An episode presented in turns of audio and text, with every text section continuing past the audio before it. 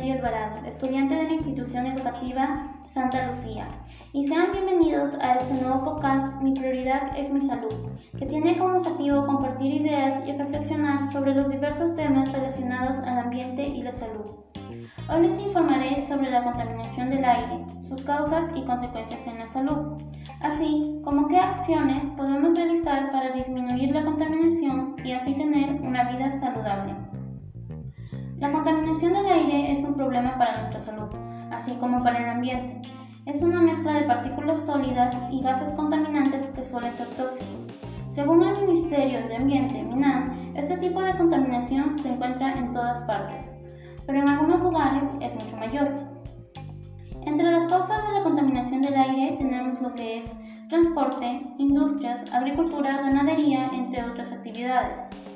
La contaminación del aire provoca muchas consecuencias en la salud, provocando así enfermedades respiratorias, infecciones a la piel, problemas en el sistema nervioso, enfermedades cardíacas e incremento de alergias.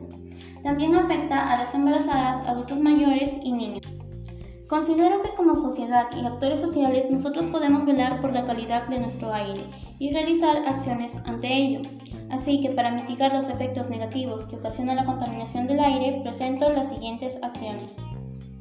Las industrias deben llevar un desarrollo sostenible con el ambiente. ¿Por qué debería ser así? Si bien nosotros realizamos esta actividad que genera ingresos económicos tanto en los trabajadores, dueños y el Estado, esta actividad tiene que ser desarrollada en armonía con el ambiente, sin lastimar ni deteriorar el ecosistema que lo rodea. Aparte de ello, todo lo que nosotros obtenemos de estas industrias son generadas por elementos que encontramos en el ambiente, por lo cual no podemos hacer un uso excesivo, pues causaríamos un desequilibrio en el ambiente o que este elemento desaparezca. Otro punto es que las industrias emiten gases con partículas contaminantes. Para ello es recomendable que cuenten con un procesador de desechos tóxicos, para que cuando estos sean expulsados no causen tanto daño al ambiente. Uso de transporte público. Es mejor usar este medio de transporte, pues así disminuimos las emisiones provocadas por los autos, ya que menos autos son menos emisiones. También sería un beneficio para el tránsito, pues la congestión vehicular se acortaría. Tal vez para algunos les parezca que no es una buena opción, pero recordemos que las emisiones que generan los autos son uno de los principales causantes de la contaminación del aire. Esto no quiere decir que los autos particulares estén prohibidos, sino que estos deben ser utilizados en emergencias o situaciones importantes. Ten en cuenta que si piensas salir con amigos o familiares, utiliza un solo auto, si es que todos caben en uno. De esta manera también ayudamos. Reciclaje. El reciclar es una acción importante. Si bien a simple vista parece que no guarda relación con la contaminación del aire, pues déjame decirte que estás equivocado. Al reciclar no solo ayudamos a disminuir la basura, también estamos aprovechando estos recursos reutilizables y a su vez reducimos de manera considerable los procesos de fabricación que generan gases nocivos para la atmósfera. A la vez, hacemos uso de las tres R. Cuidar de las zonas verdes de las ciudades. Estas zonas vendrían a representar los pulmones de las ciudades, generando oxígeno.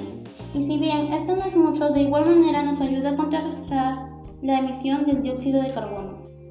Desplazamiento por bicicleta o caminando. Si necesitas realizar algo y necesitas ir a algún lugar, no es necesario que uses un auto para transportarte. Te recomiendo que uses una bicicleta o camines. De esta manera no solo ayudas a disminuir la contaminación del aire, también estarías realizando actividades que benefician a tu salud. Debemos tener en cuenta que la contaminación del aire no solo está en el exterior, sino también en el interior de los edificios y casas. Ante ello, te recomendaremos ventilar tu casa, tener plantas adentro de ellas y no fumar en los lugares cerrados. Finalmente les pregunto, ¿qué estás dispuesto tú desde tu familia para contribuir en la disminución del aire? ¿De qué manera lo realizarías? No olvides compartirme tu respuesta y compartir este podcast. Te espero en el próximo podcast que será Promovemos la conciencia ecológica. Recuerda, al cuidar el planeta, cuido mi salud. Gracias por estar aquí y que tengan un excelente día.